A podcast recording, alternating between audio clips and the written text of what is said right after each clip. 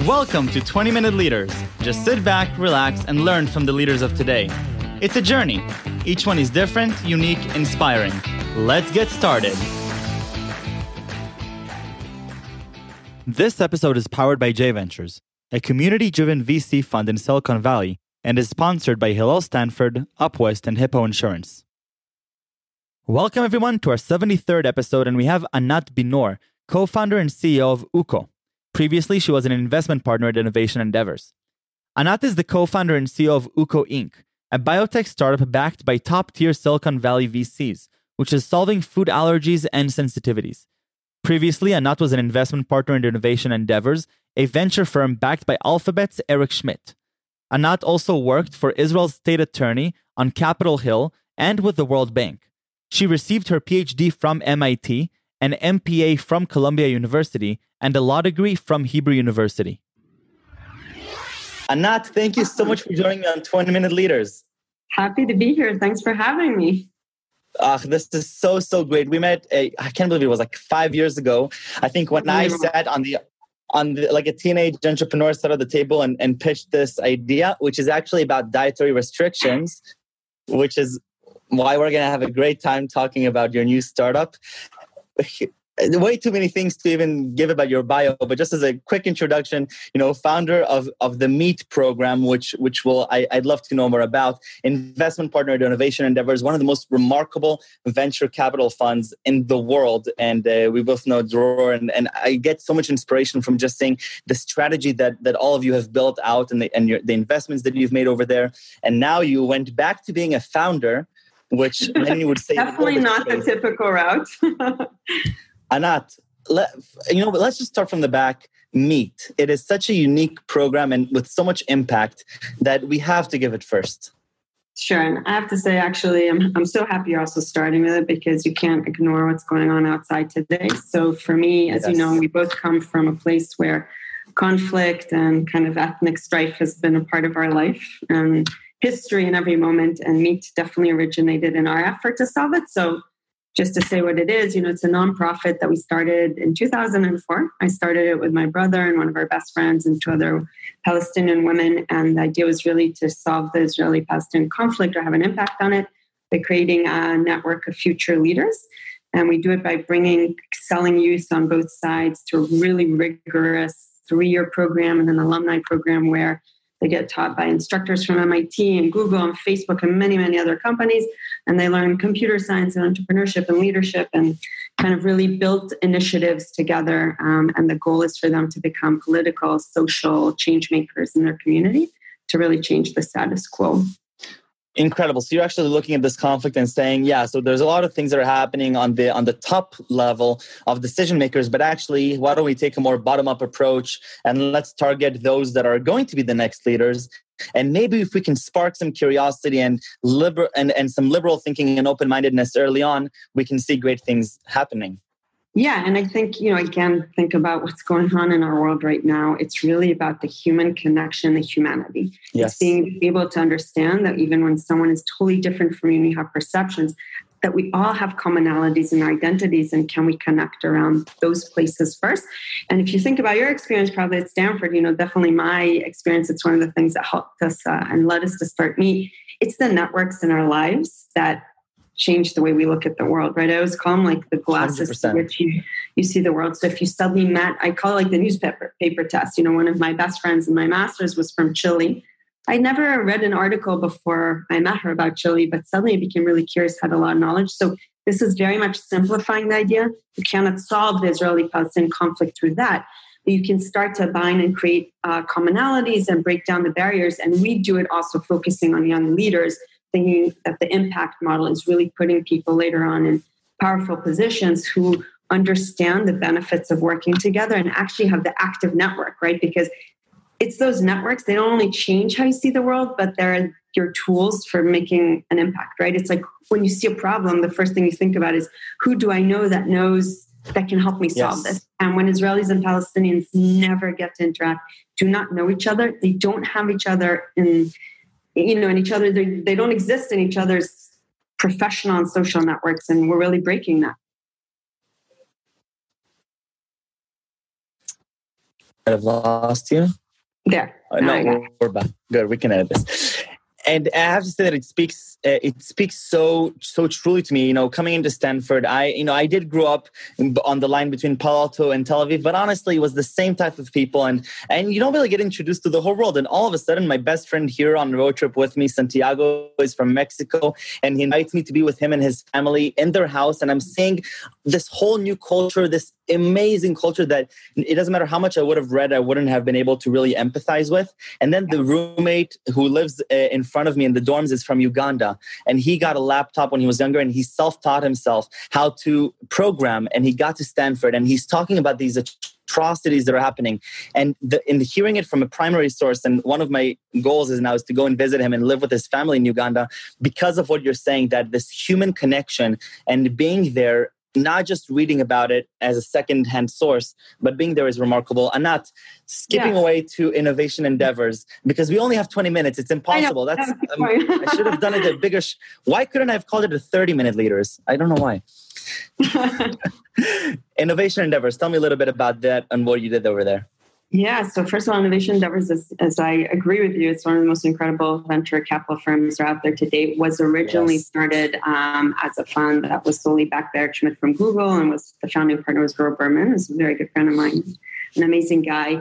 And the fund has grown significantly um, and includes a lot of other investors today. And really, it is an example of how you can use capital to target big, massive problems. Um, massive know. problems. So actually, innovation never says we only tackle massive problems. Are you moving the needle? If not, maybe we should, maybe we're not the right partner for you. That's right. Massive problems that honestly have a positive impact on the world. So not to confuse this with social impact, but really looking at the places where you can leverage technology to really shift the game in, in either old markets or emerging markets, but in ways that contribute to solving significant things in the world. And um, for me, right. you know, it was it was an incredible journey to be able to be part of that. So, you know, break this down for me a little bit more because, you know, as an entrepreneur and as somebody who gets excited so much about this world, it gets confusing sometimes. It gets it gets confusing because a lot of people love to say that they're going to make an impact. Some of them are some of them mm-hmm. mean social impact, some of them global impact, financial impact. What what are the differences and how do you how, how has innovation endeavors placed itself as the nucleus of this of changing the world?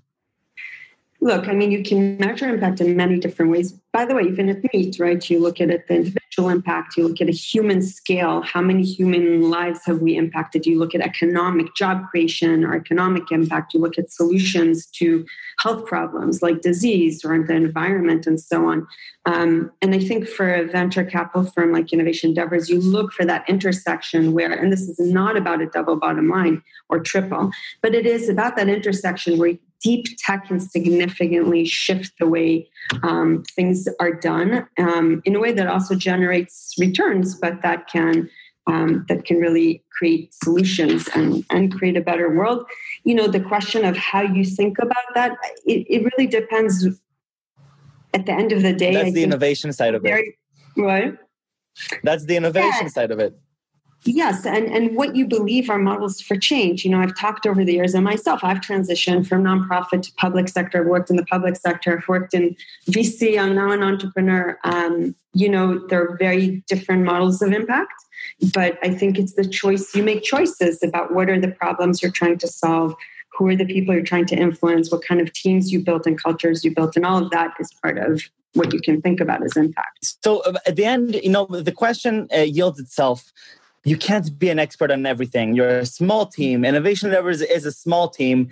And when you're dealing with you know these these world like the most difficult problems in the world to solve you kind of need to be an expert on them to solve them. So how do you even go about being a partner in this a, a capital partner but also you know sitting on these on the boards of these companies or even just understanding whether this is a viable business that could actually reach that impact yeah, I mean, again, although, and I have to say, you know, I'm no longer a partner. I'm now on the on the entrepreneur right. side, but I can speak from the experience when I was there, and and I'm also Please, super yes. lucky because Innovation Endeavors invested in my companies on my board, so I get to stay very. Yes, yes, and I can't wait to go about it. Yeah. Yes, and I love so much. But just kind of my perspective when I was more on the VC side, um, as part of what I loved was this challenge that every minute of the day you're learning a new space. At the same time, there's definitely verticals um, that you start to build theses around and you understand and kind of deep dive into. Um, in addition, it's really about building networks again of experts around you whether it's founders or other people that you can learn from quickly it's learning how do you understand things as quickly as possible and are able to target the main risks and have a thesis about whether this risk can be um, kind of de-risked by this team. This team and this company is the right team to de-risk if the opportunity is big enough. I would say third is experience over time as a VC. You know, it's VCs like to say it's a mix of an art and a science. There's something to it. You know, each person develops their intuitive and instinct. Some of it gets a little bit on the bias side, but at the same time, you also develop certain approaches, frameworks, questions that really help you assess those things pretty analytically. No, no, I love it. That that's just that's just incredible. And Anat, I hope I left this enough time for this, but now you're actually on maybe one of the most exciting parts of the journey, being on the entrepreneur side, co-founding a company, not just another company, but a, a needle-moving company that Innovation Endeavors and Khosla Ventures and uh, Marc Benioff, Benioff is also part of. Uh, please, just what is Ukko? What is that name actually? Because everyone yeah. asks so Ukko is it's actually Ukko. It's uh it's the Finnish from Finland. It's the god of like harvest and grains of the Finnish um, mythology. And we wanted a name that um, was not overly bio, was connected to what we do, which I'll explain in a sec, and also had some kind of personal connection. I grew up going to Finland. I love it. Uh, in the summers and have a really close uh, relationship with that country. So, Ukko, we're an early stage biotech company. We're focused on solving food allergy and sensitivities, so things like gluten sensitivities and also peanut allergy uh, and other food allergies. And we go about it. Anna, did you really just say that you're working to solve? You're working to solve food allergies like gluten sensitivity and peanut sensitivity. That's right. I mean, these are like that's huge. Like you know, it some is, people say I want to I want to sell more ads. I want to uh, to have people download my app on the App Store. You're solving food things that are killing people around the world. That's right. And I have to say, you know, for me, going back to Innovation endeavor is definitely, you know, something that's super close to my heart. I don't think I would have ever left uh, unless it was for something like this. And as I said, wow. there's Bob. Um, yes. So food allergy, you know, I don't remember this growing up. And I grew up like, in, I'm an in-between person. I grew up in Israel and the US. I don't remember having allergies around me. Um, but right. people didn't really talk about them even. And it just wasn't as prevalent. So the data is astounding. There's been like a 50% rise in kids with food allergies in the past decade alone. We work with the best, best doctors literally in the world. And they'll also tell you that it's not clear why this is happening. There are certain explanations, but none of them are, there isn't one resounding scientifically backed uh, explanation. So, yes, we are targeting, we, we basically design proteins and, that are totally safe but maintain all the other qualities. And we apply them in the food world and the therapeutics world. So, both creating new types of foods and also drugs drugs. So, so what is the vision for this? You're saying you're literally creating these different sorts of proteins that are going to be used in creating foods that we consume, so that somebody who now couldn't eat a cake because of their gluten sensitivity, they'll be able to eat that same cake because the protein structure is different.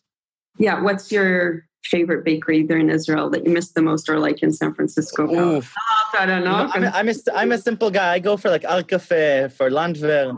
Oh okay, so let's go Tartine in San Francisco. Okay, so imagine being able to walk into Tartine in San Francisco and being able to eat anything that you want there. It would be safe for anyone with celiac or gluten sensitivity. Today, for people with gluten sensitivities, you know, really the only thing you can do is avoid the food by eating gluten free. Right. Uh, gluten free is that not very tasty. Um, usually, actually, the main issue is that often very unhealthy because you have to add a lot of substitutes to compensate for the fact that there is no gluten.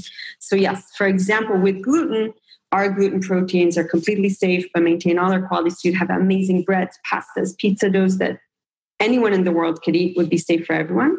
And on the food allergy side, we're actually developing a drug that would be um, a potential cure. Wow. Uh, both of them, both of them, world changing. And at the end, how? I mean, I guess the, the biggest challenge would be to make this economically viable, uh, so that the producing gluten-free pasta that is just as tasty as the same. I'm not even mm-hmm. talking about the challenges of getting an FDA approval for a cure and that sort of thing. But is, is, mm-hmm. so is, is this really the, the biggest challenge, or or what, what are you finding now as you're going through this entrepreneurship path?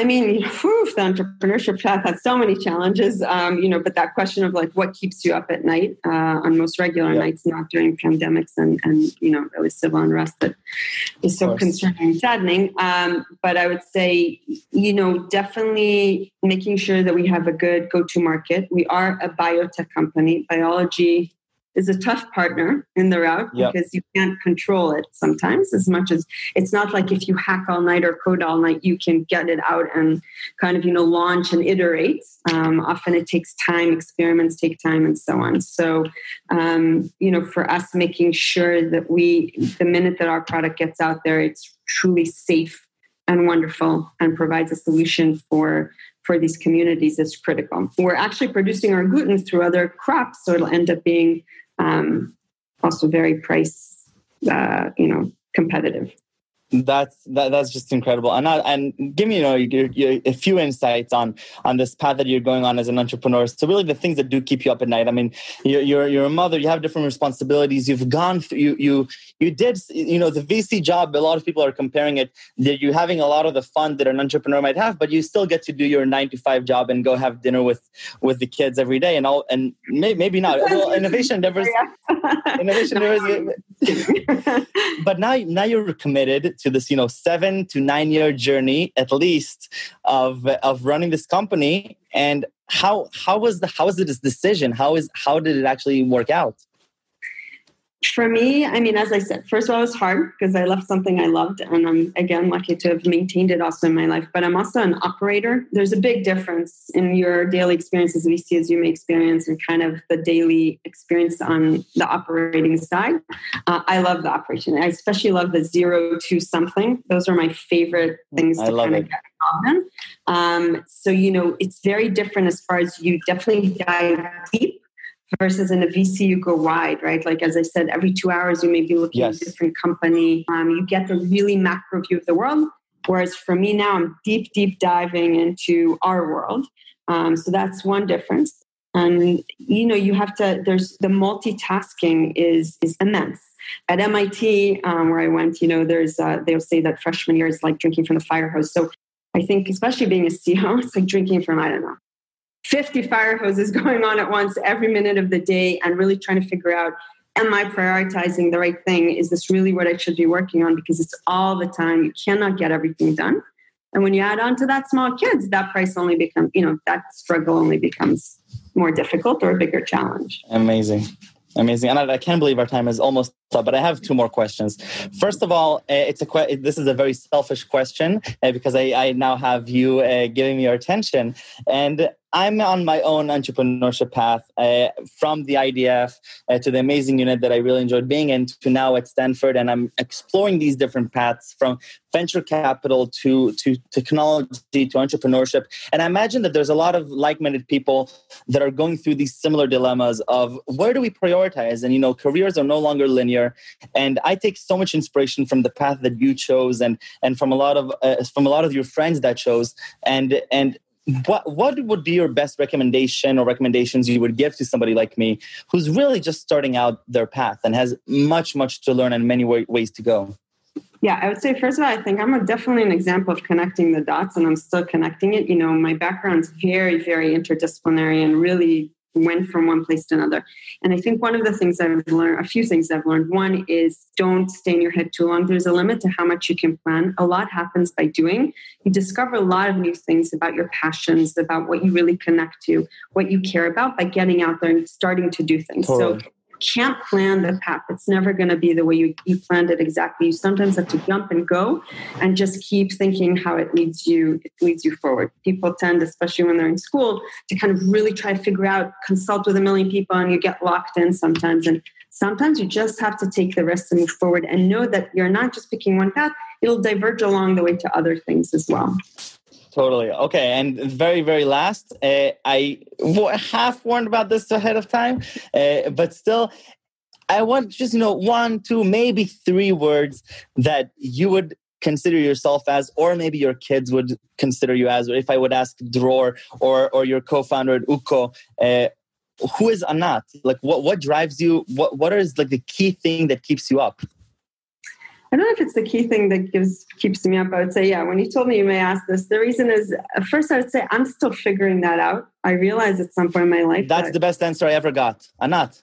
I, you I know, a long time ago, I defined my. I kept looking for definitions and actually realized I, I don't want that. It's a dynamic uh, question, so I don't have one answer. Um, I can also say that I realize I'm really an in between. I'm an in between person so many things. I'm Israeli, but I'm also American. Um, you know, I'm an entrepreneur, I'm a mom. And that's actually a strength. It's also a struggle because you have to balance and figure out and feel okay in uncertainty and your identity and so on. Totally. But um, so I don't know. Hopefully that gives you a little bit of what you wanted. I love it. Anat, Toda. Thank you so much. Best of luck and uh, just keep inspiring me and others, please. Thanks safe. Take care. Bye. Bye.